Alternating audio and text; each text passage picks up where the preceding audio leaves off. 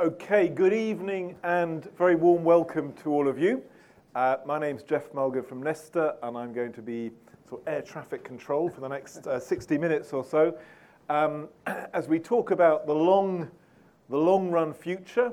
I was saying to Martin, it feels slightly ironic having this conversation when we don't know if Britain will be a member of the European Union in two weeks' time. a slightly remarkable situation, maybe it's quite therapeutic against such a backdrop to be uh, looking a bit further ahead. And we are, of course, delighted to have Martin here. Uh, he is not only a former astronomer royal, president of the Royal Society, master at Trinity College, but even more important than those, a former board member of Nesta. so a crucial role in our, our earlier history. And what's going to happen is Martin will talk for 15, 20 minutes about the main um, themes of his book uh, on the future. Uh, we'll then have a bit of a conversation, but then open it up for your comments, questions, strong disagreements, or um, crystal ball gazing of your own, which I hope is what you expected to happen. And we will finish very promptly at seven o'clock. So, Martin, over to you. Right. Thank you very much, Geoff, for inviting me. Um, I've written this book, and its theme is that our Earth existed for 45 million centuries, but this century is special. It's the first when human actions can determine the fate of the entire planet. I'll discuss ways in which this could happen. Astronomers are sometimes confused with astrologers, and as astronomer royal, I'm sometimes asked, Do you do the Queen's horoscopes? and uh, well, she's never asked me. Uh, I respond that I'm only a scientist, and scientists are rotten forecasters, almost as bad as economists, not quite. Mm-hmm. But there are two things we can predict even with a cloudy crystal ball. I'll start with them. The world's getting more crowded and it's getting warmer. 50 years ago, the world population was 3.5 billion. It's now 7.7. And despite forebodings, uh, the food production has kept pace with that doubling. Famines still occur, but they're caused by maldistribution or conflict, not overall scarcity and the population will go up to 9 billion by mid century. That's fairly predictable because most people are now young. And to feed them will require further improved agriculture and maybe dietary innovations, converting insects, highly nutritious and rich in protein, into palatable food and artificial meat.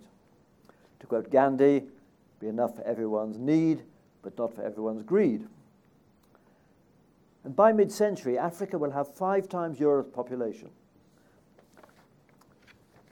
Moreover, if families in Africa remain large, then that continent's population could double again by 2100 to 4 billion.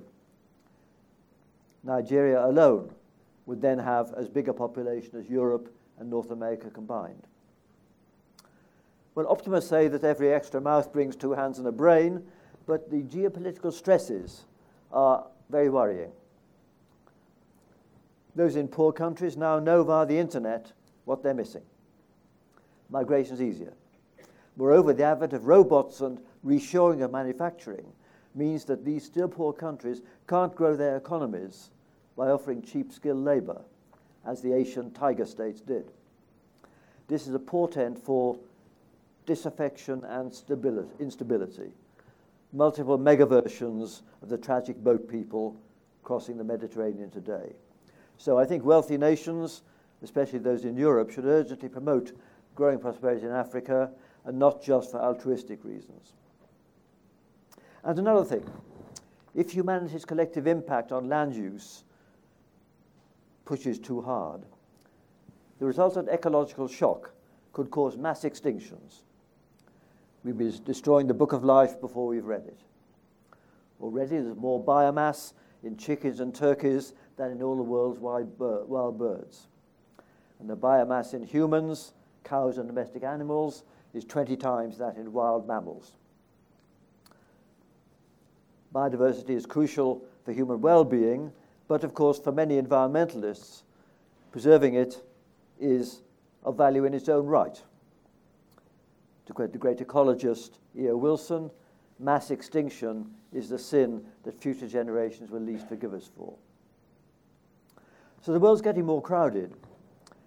And the second firm prediction, it'll gradually get warmer. In contrast to population issues, climate change is certainly not under discussed, though it is under responded to. In the fifth IPCC report, as everyone knows, presents a spread of projections for different assumptions about future rate of fossil fuel use, etc.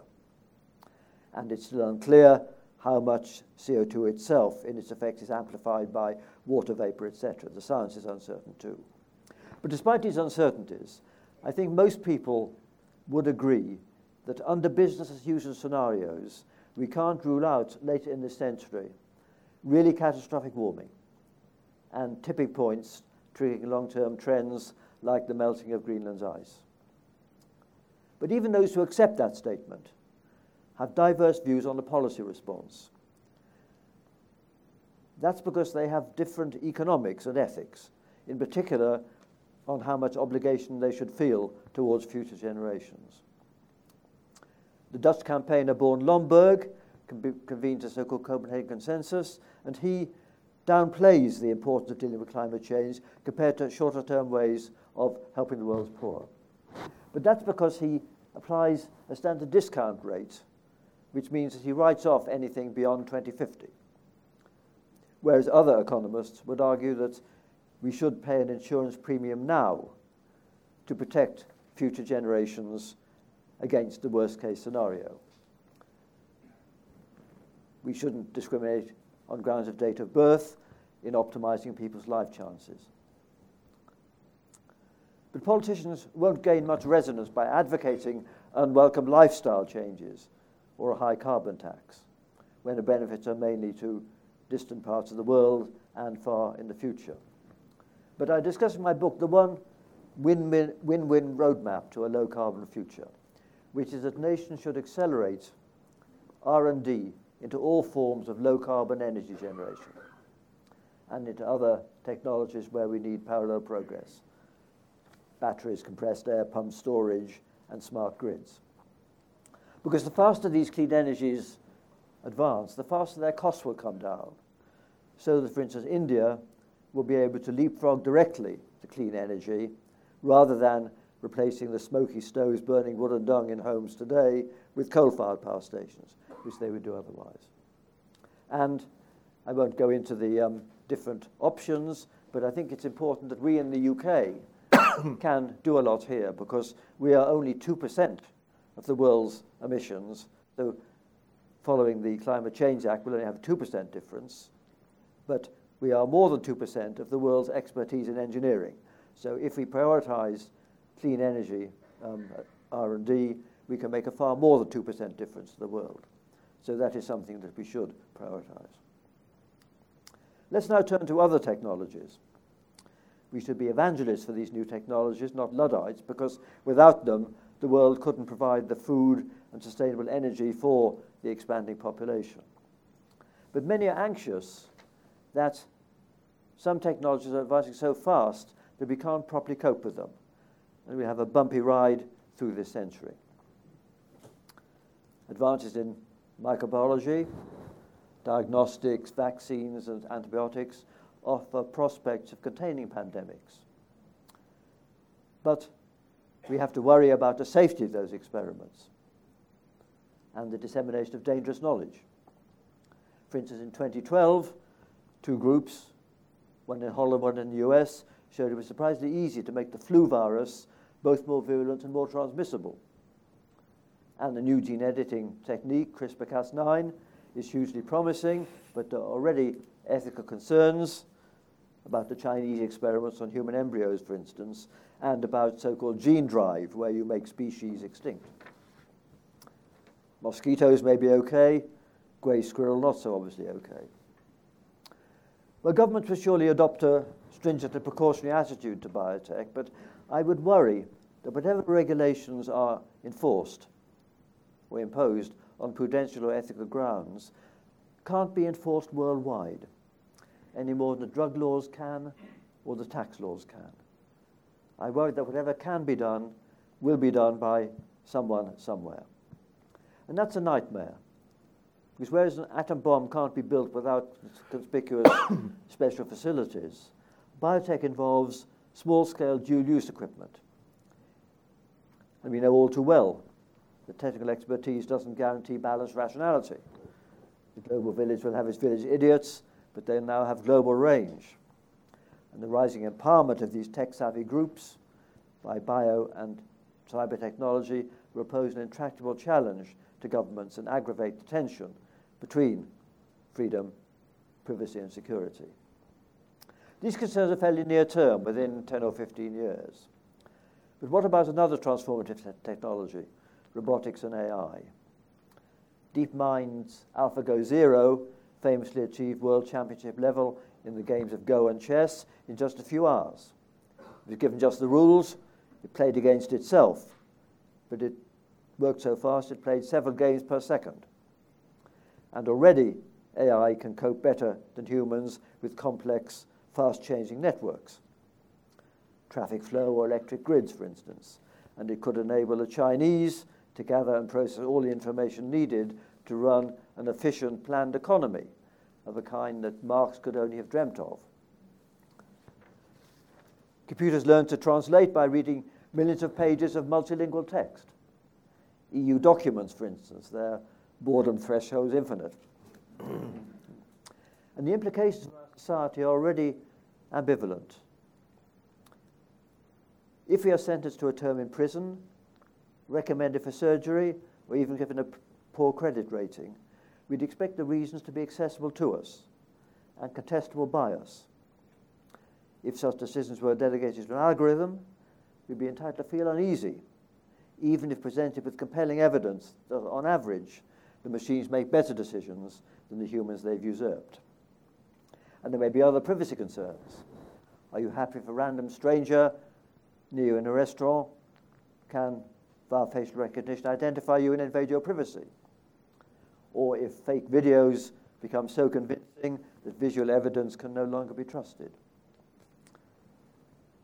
And the arms race between cyber criminals and those trying to defend against them will become still more expensive and vexatious when drones, driverless cars, etc., proliferate. The shifts in the nature of work have been addressed in several excellent books by economists and social scientists, including Geoff. Clearly, machines will take over lots of manufacturing jobs. They can supplement, if not replace, many white collar jobs legal work, accountancy, computer coding, medical diagnostics, even surgery.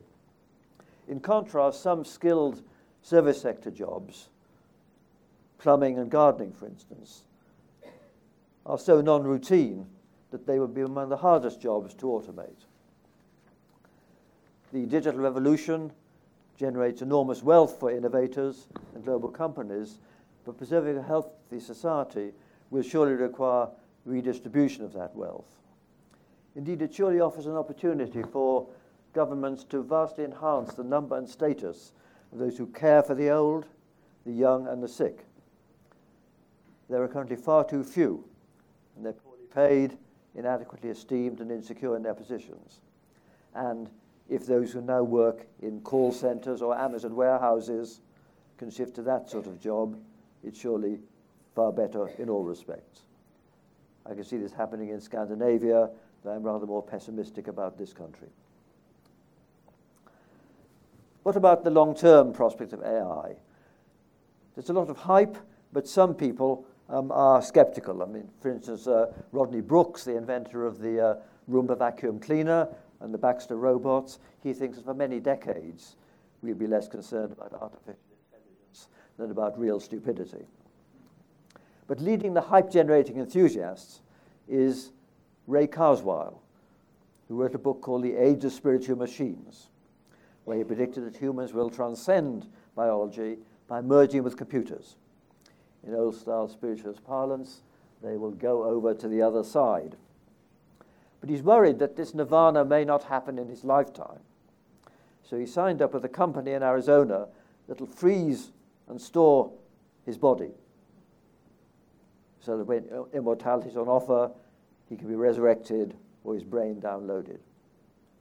And I was very surprised to find that three of my academic colleagues had gone in for this cryonics. Two have paid the full whack. Third has done the cut price of just wanting his head frozen. and I was glad that all these three are from Oxford and not from my university.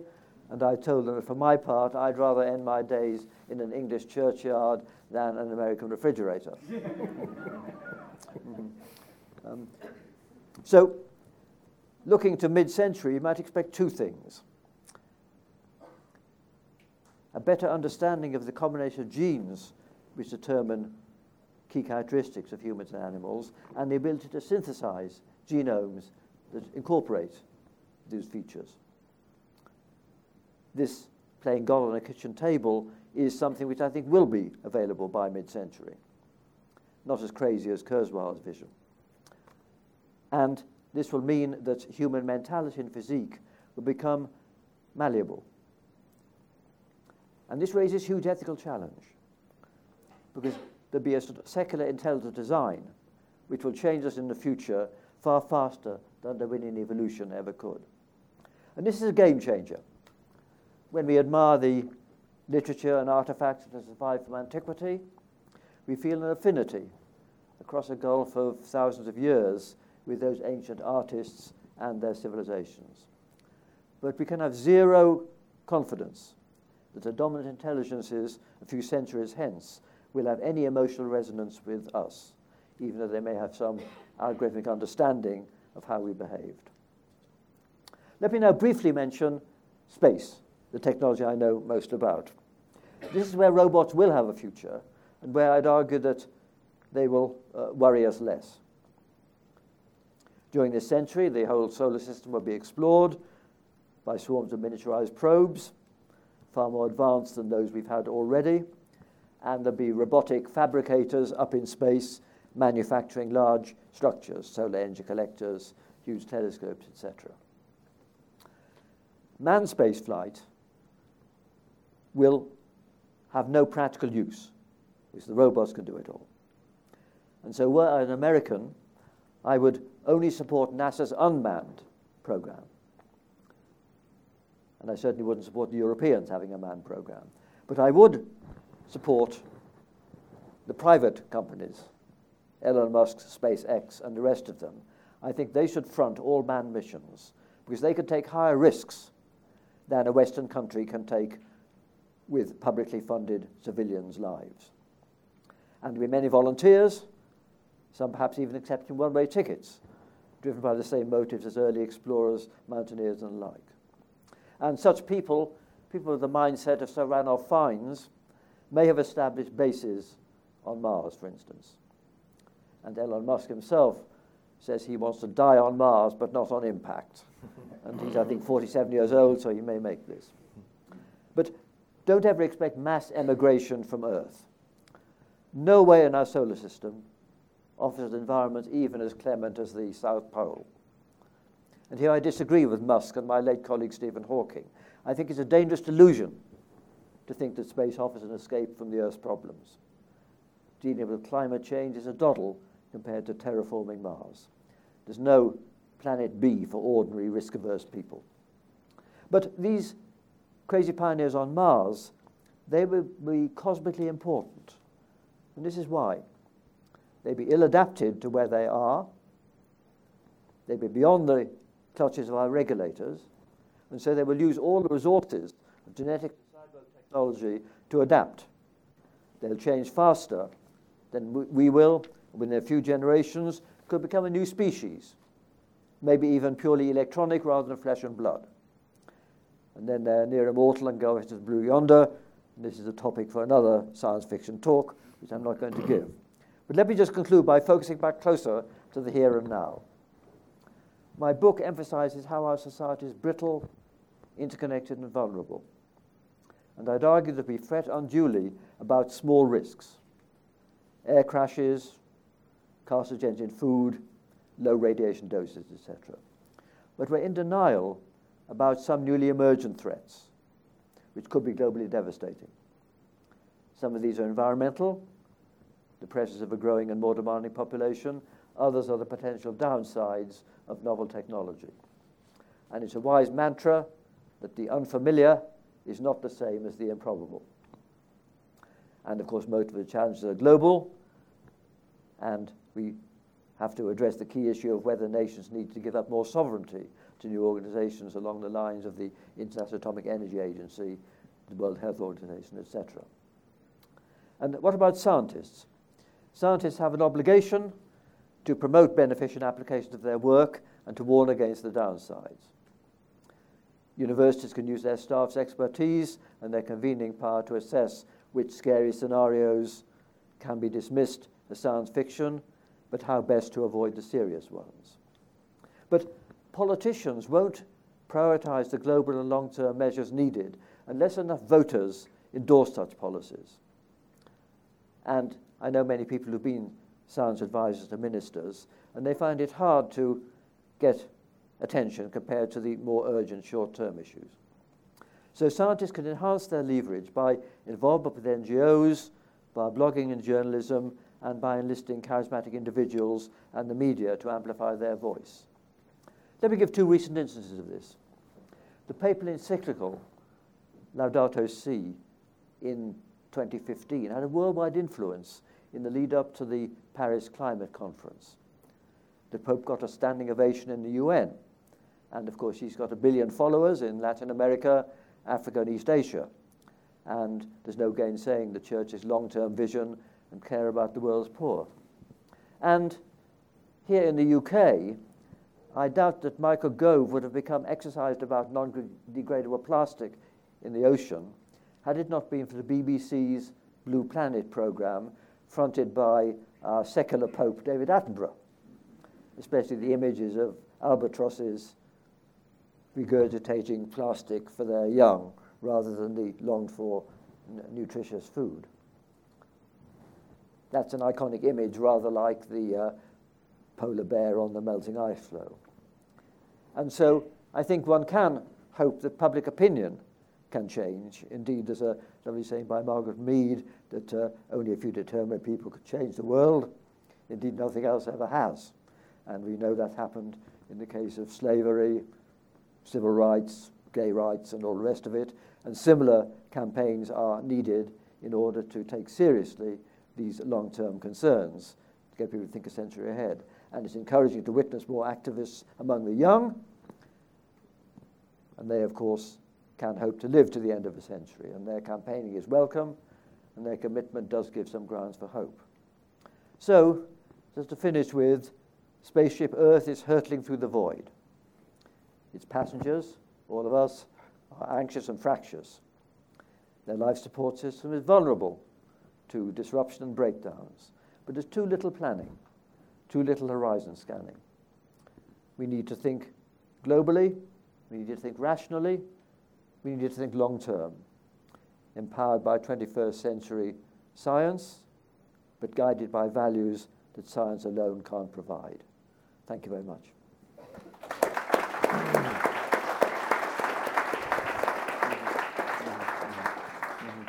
Well, well, thank you, Martin, for that overview, and I hope you already have a sense of the, the extraordinary range of this book and the, the judgment and wisdom in it.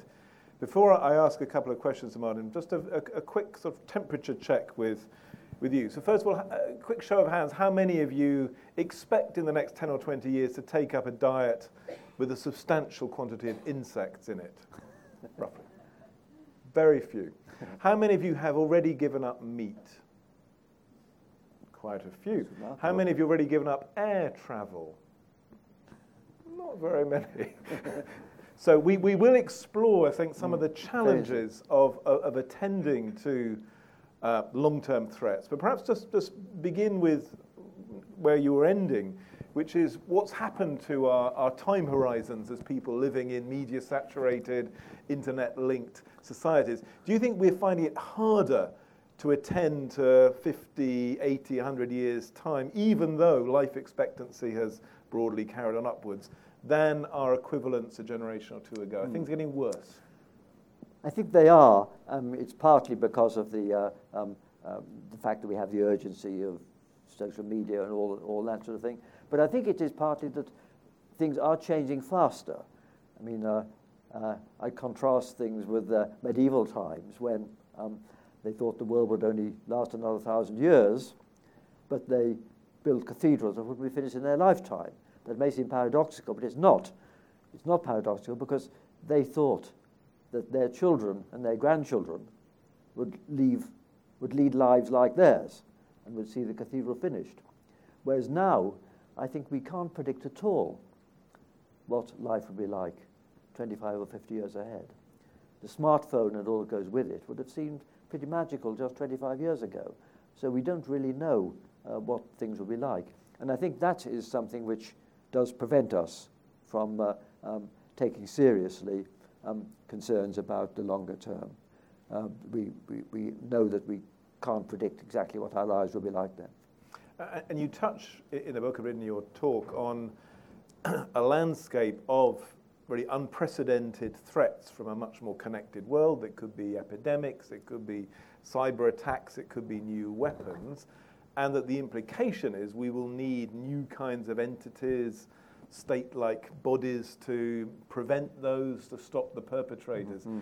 Do, you, do you think we're likely to see a much more intrusive kind of exercise of state power to protect us from these threats? Or is there any scenario where that won't be needed?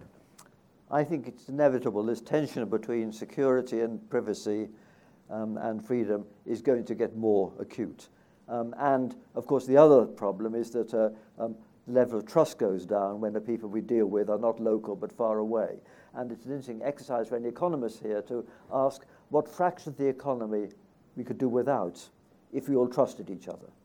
We could do without um, passwords, um, all these bollards being put up outside public buildings in London, airport security, and so many other things. And I think that's going to get worse and worse. And so I, th- I think uh, we're going to have to contend more with uh, um, security. Um, and of course, I think cyber attacks are going to become um, endemic, especially if we do indeed have driverless cars. You know, so already you can change the software uh, of a, of a uh, car with the limited driver's capabilities and make every Mercedes veer left so off the road hacked. at the same time.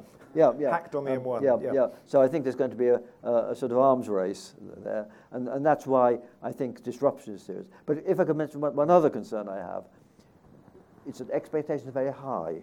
Um, let's talk about just natural pandemics. In the 14th century, the Black Death killed half the population of some towns. Everyone else went on fatalistically. If there was some analogous plague now, I think you get social breakdown before the number of cases was 1% of the population, because that would overwhelm hospitals. And once people knew that there was treatment available, and if they weren't rich, they weren't getting it, then that'll be social breakdown. Likewise, if the electricity grid in cities or the eastern United States breaks down, then had that happened 50 years ago, well, the lights would have gone out. Whereas now that's the least of one's worries. The whole society would completely collapse within a few days. So that's what I mean when I say things are getting more, more vulnerable. So a no-deal Brexit could be good preparation for, for right. vulnerable future. Yeah, yes, stock up on tin food. Yes. Uh, and, and you mentioned the Margaret Mead quote about um, you know, small groups few, of determined yes. people uh, yes. changing the world being the only yes. thing that ever does. Yes. Um, a few days ago, on the street out there, yep. thousands of school kids were marching on climate change, having gone on strike. Mm-hmm. where do you see the movements which are actually you know, grasping the true nature of, of, of the perils of the next century? Um, well, th- that is an encouraging development, of course, um, and uh, I think uh, vegetarianism is another encouraging development. Um, uh, if I was asked to predict two things by mid-century, um, one is more vegetarians, but the other, which uh, hasn't been mentioned, is more euthanasia. Because I think what's going to happen is there'll be a bigger gap between the length of our natural lifespans and the length of our lifespans kept alive by more advanced technology. So I think um, just as vegetarianism has now become common, I think euthanasia is going to become common too. Can you just say a little bit about the geopolitics of this? Because the, the, world is a very uneven uh, place. Mm-hmm. On Monday, we had in this room Roberto Mangabeira Unger. One of the things he's worked on is the, the ways in which the old development route of manufacturing, export led industries, which, as you, as you said earlier, worked for uh, East Asia, is now mm-hmm. longer an option for much of sub Saharan Africa. Mm-hmm. Uh, and there isn't yet a really plausible alternative. Where do you think will be the sort of the hotspots of the next 50 years, and where should uh, the world worry about, and where should a, a country like Britain, with an aid program and so on, be most concerned about its interdependent interests? Mm, yes. Well, I mean, uh, I speak with, without much knowledge, but I do think that the issue of Africa is going to be very serious. Um, uh, the populations uh, are rising, and cities like Lagos will have populations of 40 million by mid century. And um, I, th- I, think um, uh, unless we somehow help to ensure that they can undergo some economic development, then there's little hope of a stable world because they, they, they know what they're missing. Um, they may not have um, um, toilets and um, sanitation, but they do have mobile phones and uh, they can travel. So I think the inequalities within um, between different nations are going to have to be reduced. Otherwise, I'd be very pessimistic about the future. So I think the countries of Europe um, will need to do what they can to help developers in Africa. I wouldn't venture to say what's the best way to do that, but I, I think that's going to be crucial. And um, uh, I think also, as regards democracy, um, I, I, I, mentioned that um, uh, there are many politicians, certainly in countries like, like this, um, who um, uh, do want to do the right thing in the long term. But uh, to quote what Mr. John Paul Juncker said in a different context, they know what to do. They don't know how to get re-elected when they've done it. That's, that's the problem. And so I think it's therefore very important um, for charismatic figures, be they David Attenborough, the Pope, etc., to make a wide public care enough about these things that they will support politicians who try to do the right thing. So we need Jeremy Clarkson to convert and become an advocate yes. new ways of living. Yeah, yeah, okay. yeah, yeah, yeah. Mm. right, yes. we're going to open up now to comments and questions from all of you. Martin's already covered an extraordinary range of, uh, of topics. There will be uh, experts in the room. I hope some of the economists in the room uh, ask yeah. us about discount rates mm. and the rather sort of technical side of how we yes. think about the future, yes. or maybe what's completely missing from this account which should be there. And perhaps if I take one of these right. mics and show you go that side, who would like to kick off? here in the front row. Um, let's start with you, mm. and then yes, come to you. I'll switch it on, yeah. Thank you, Lord Rees.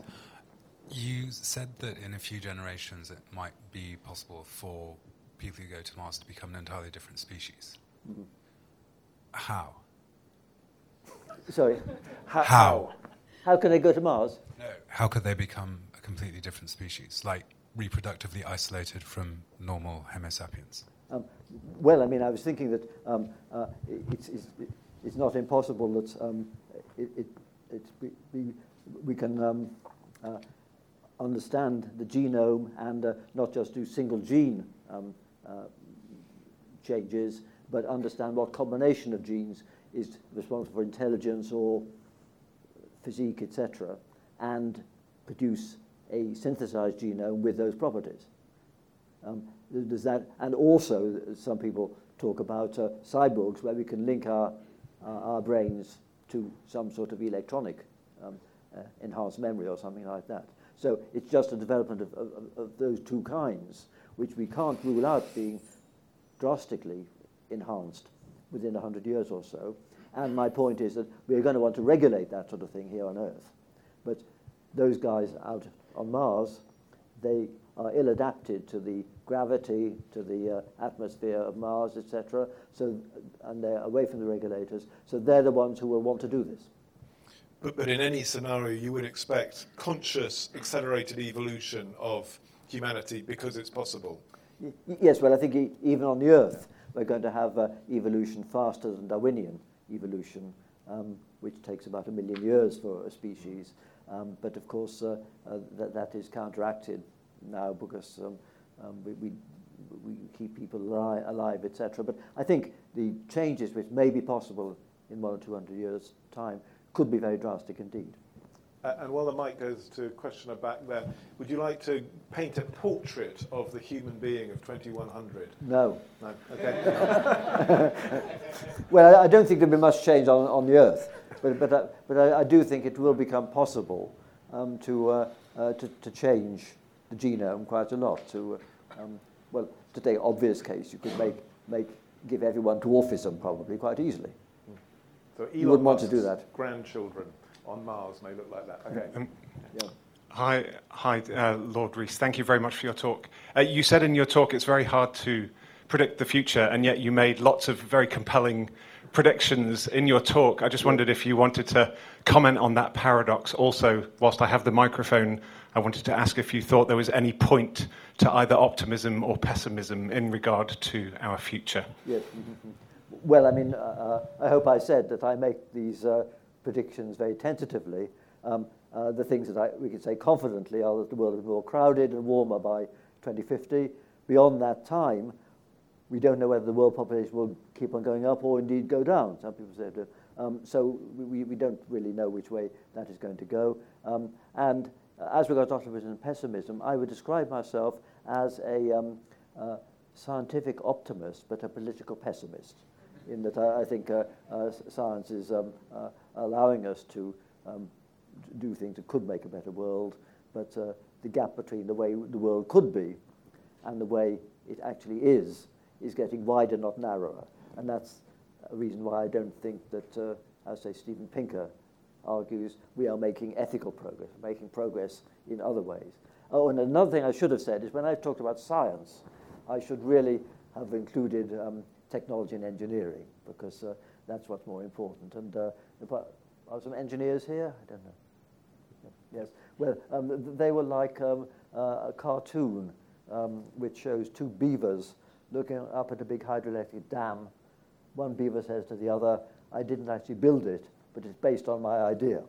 uh, and that shows the uh, balance between the, uh, the idea which uh, we academic scientists produce and uh, making something that works and is useful, which is the big challenge.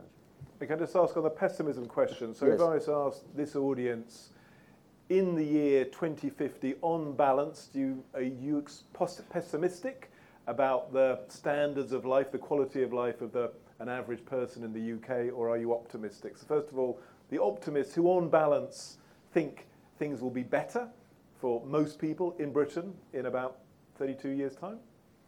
And those who are on balance pessimistic. okay, that's a roughly equal uh, split in the audience. Now, was it you had a Thanks, question? Yeah, thank you.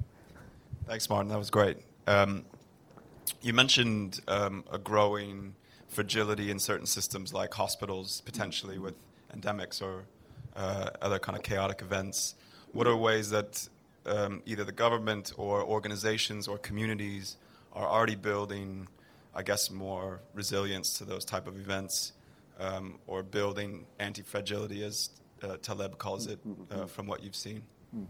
So, what would a um, hospital system look like with half a million beds for the plague yes. victims of yes, 2030? Yes. Um, well, uh, uh, clearly, clearly, um, uh, lots of people are thinking long and hard about, I know, the, the, stability of the electric grid, for instance, and how to cope with emergencies at hospitals. They're doing this, but but the fact is that um, the downside of the huge progress that's been made is that there is a gap between what we can do um, if you focus resources and what we could do for everyone. Um, I think, it, and I think this is a serious issue because if we think of the uh, effect of medicine, in the last hundred years, it's probably promoted equality because getting rid of infant mortality and infectious diseases in the developing world has closed the gap. Um, but future medicine may have the opposite effect. If it's very expensive um, techniques that can uh, enhance or save a, a, minority of wealthy people, it may go the other way. And so um, I think the problem is going to be to cope with a disaster which affects everyone. What can, what can? Sorry? And do you see anyone building resilience into essential infrastructures and spending all that extra money to put in place extra capacity? Mm, mm, mm. Well, I, I, think it is being done. I mean, I think in general, um, in, in a country like this, um, I, I, think we should uh, um, uh, accept a sort of higher, higher tax rate so that we can do a better job with our infrastructure and our social services. We can do better. But I think um, it'll never be possible to completely eliminate these risks and these inequalities. But, but clearly, we do have to do something uh, about them and also uh, do this with a minimum encroachment on, uh, on liberty and privacy. So, who else would like to ask a question? Do all, all imagine yourself in 20 years' time looking back to this evening and wondering what question you wished you had asked Martin uh, over there? Thank you for the interesting uh, talk. Um, it seems to me that um, our world so far has been kind of dominated by scarcity scarcity of energy, scarcity of expertise. And it, so it's quite hard for us naturally to imagine a world where this scarcity no longer exists. And so, wouldn't it be the case that if the cost of living was reduced in the way that we, we hoped nuclear power would reduce that, if that actually does come true and there is an abundance of expertise um, that AI promises, it, couldn't it be the case that that kind of is more than enough to counteract this growing population problem and other things like wars over oil, this sort of thing? Yes. Well, one would hope so. One would hope that uh, uh, we could completely eliminate uh, uh, malnourishment and things of that kind. We can do that. Um, but I think um, the question is how much inequality we're going to tolerate, taking account that there are some highly valued things which are intrinsically scarce. For instance, uh, a nice beachfront property. That can only be achieved by probably one person in 10,000 in the world. And we can't do anything about that. And so there's going to be inequalities um, because of these positional goods, which are intrinsically rare. Although I agree with you that we can make um, life better for most people um, by, uh, um, um, by advanced technology and efficient manufacturing. And of course, if we look at what's happened um, to the average person in this country, real wages, I think, for blue collar workers have not increased in the last 20 years, and their security and status has gone down the only compensating thing is that um, uh, everyone has access now to the internet and social media and all that. And this is something for which there is, in economic jargon, a big consumer surplus, in that um, it's of greater value than what people have to pay. I mean, for instance, I'd be prepared to pay more for Google than I pay to run my car. But in fact, I get my use of Google for nothing um, and uh, have to pay quite a lot to keep my car going. And so I think the only thing that's made life better for the average person is really the new technology of, um, uh, of information uh, technology, etc. Uh, and then in the second row just here, I think you had a question, did you? Uh, it was World Happiness Day yesterday, and of course, oh. we do now know the more you use Facebook, the less happy you are. So that consumer surplus is yeah, ambiguous yes, yes. sometimes. Yes. Yeah. So just building on um, some of the questions earlier, when we're looking at um, the way knowledge has outstripped wisdom uh, over time, and combining that with the declining attention span that is inherent in you know, the, the, the, the ability to access information at speed, what does that do for our ability to think strategically about the solutions that we need to think about to address some of the problems that you've raised? Um, well, I think the problems are getting more complicated, there's no doubt about that. And uh, uh, in principle, um, you know, computers can help by exploring all kinds of scenarios in a way that uh, we couldn't think through quickly uh, with our unaided brains. So, uh, in a way, we can uh, do more efficient planning now than we ever could in the past. But whether we will is a different matter because that does require wisdom to prioritize long term goals. And as you say, that's not guaranteed to um, accompany advances in our knowledge. And what was an example of an institution which is really wise in this sense? Um, well, uh, no, I, well, I mean, I, I, would say, I mean, um, um, I think the university system, uh, universities have, have uh, existed for centuries in many cases, and I think they are examples of uh, institutions which have changed with the times and, and remain valuable. So I, I would put them pretty high on the list. And, um, and, and I'm, I'm, glad to know that in, uh, in these um, polls where they ask, who do you trust? Then um, professors come out pretty high still, don't they? um, and uh, the politicians, journalists, and estate agents come come out near the bottom. And astronomers presumably are near the Well, I don't know. There, in the stratosphere. Yeah, yeah. Uh, yes, uh, there at the back. Yeah.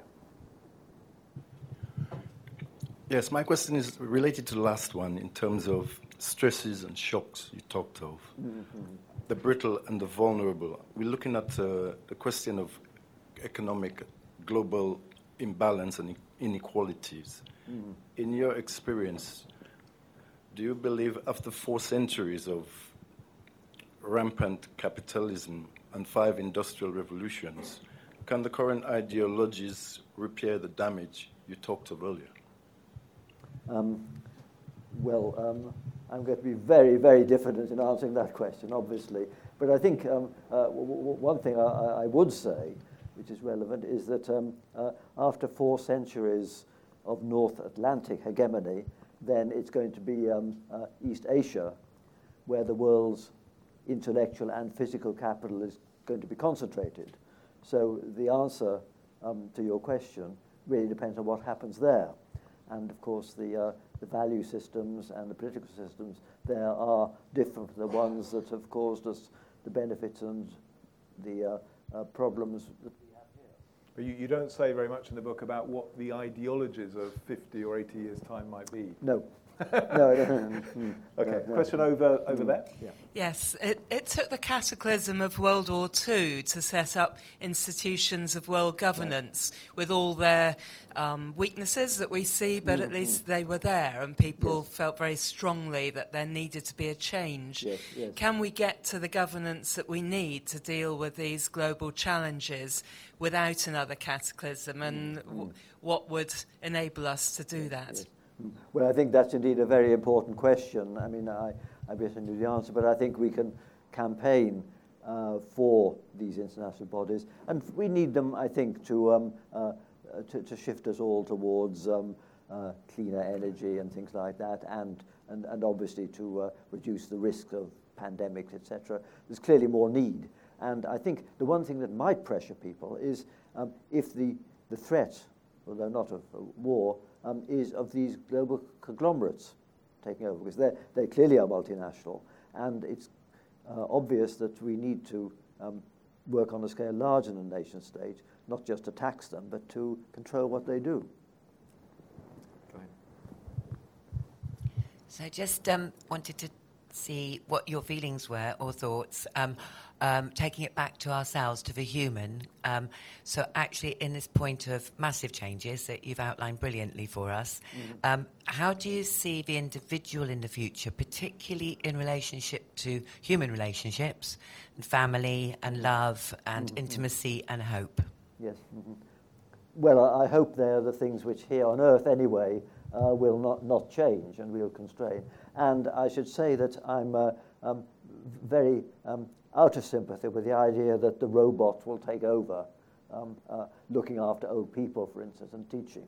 Um, the, the, the wisest person in this country on these issues is uh, Margaret Bowden. I don't know how many people know Margaret Bowden or her books.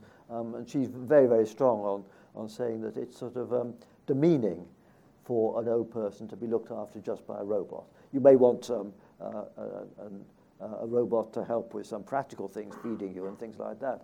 But you need a real person. And, um, uh, and for a kid, it's not the same to have a story read to you by a robot as have it read by a real human being who can sort of sympathize with your emotions um, when it's a, an emotional story like Bambi being killed and, and things like that.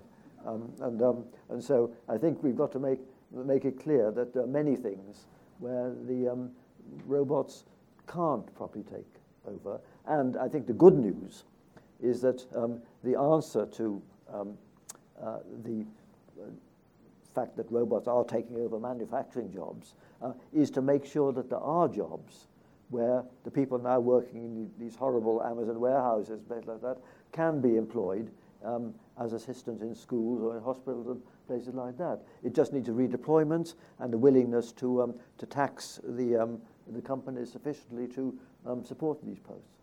But just p- pursuing the link between these very big issues and the personal and the everyday, what, what's your advice to the people in this room about what habits of mind to cultivate, or indeed how to live your life in ways which do attend to these really big, important threats on the horizon, but don't so swamp you that you're in a state of perpetual anxiety. Because Yes. many people could read your book and become deeply anxious.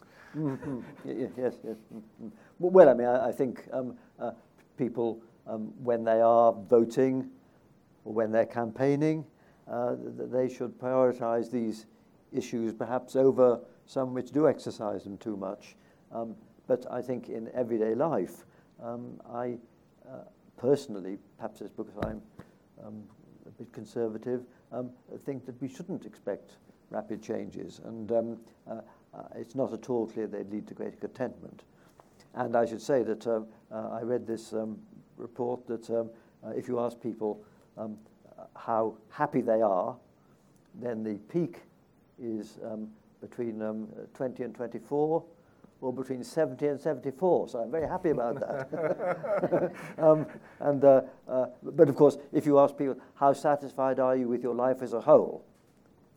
Then you get a different answer because the people who are, have lots of kids and things, they're a bit flustered all the time with their life as a whole. So it's a bit bogus to say that it's the young and the old who are, are happier. Yeah, but the 40s are not a good decade, usually, according to that research. Right, There's a yes, couple, We've got time for a couple more brief questions yes. here, here, and here. Yeah.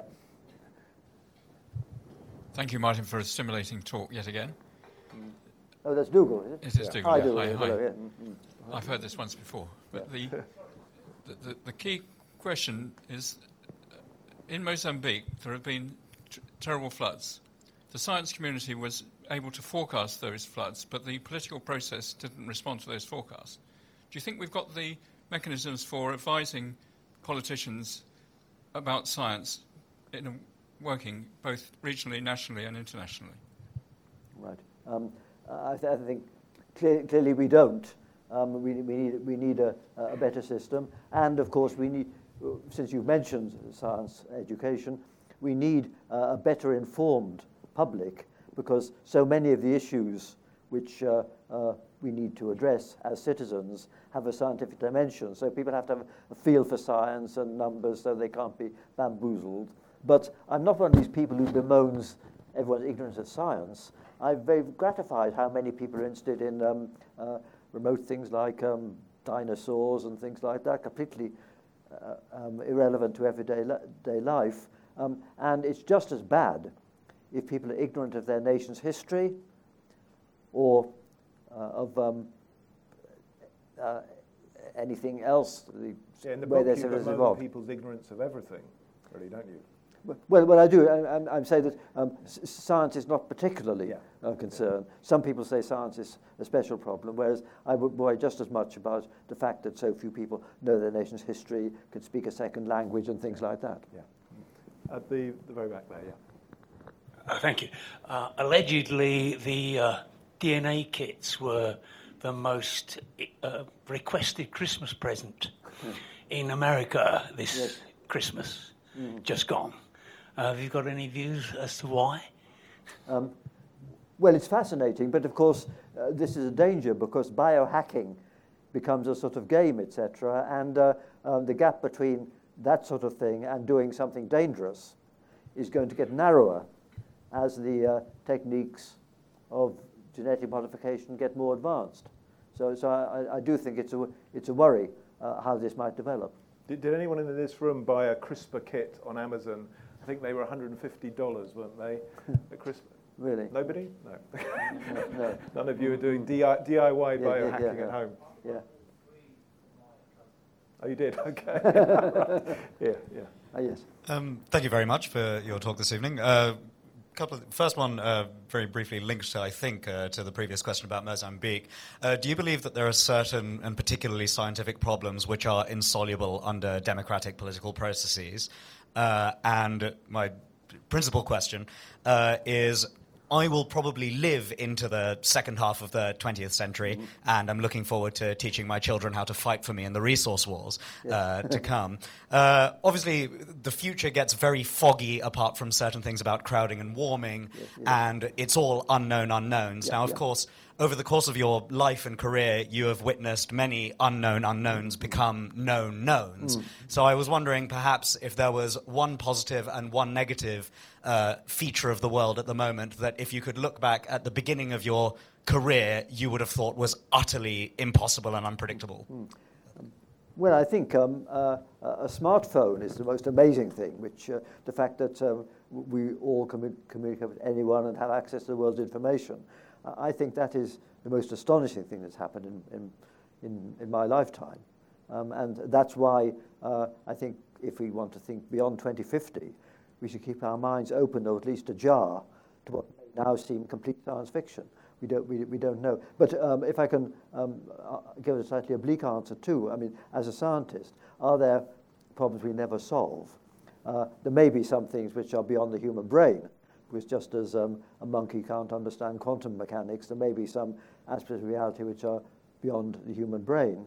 Um, here, perhaps we will be helped by um, artificial intelligence, which can do calculations much faster. Let's take one example. I mean, our, our, our theoretical physics work is called string theory, which is a fundamental theory which they think, if it's right, will link together gravity and the forces of the microworld. And um, uh, it may be completely wrong, but if it's right, it's very, very complicated. It involves lots of possible structures in 11 dimensions, etc. And that's just the kind of problem which something like a, a souped up AlphaGo computer might be able to calculate, uh, even if uh, it's beyond a human being in their lifetime to calculate it. So I think there are problems where we can um, uh, get the answer by the help of AI, but we will never get the sort of uh, aha insight experience which we get when we actually understand a solution.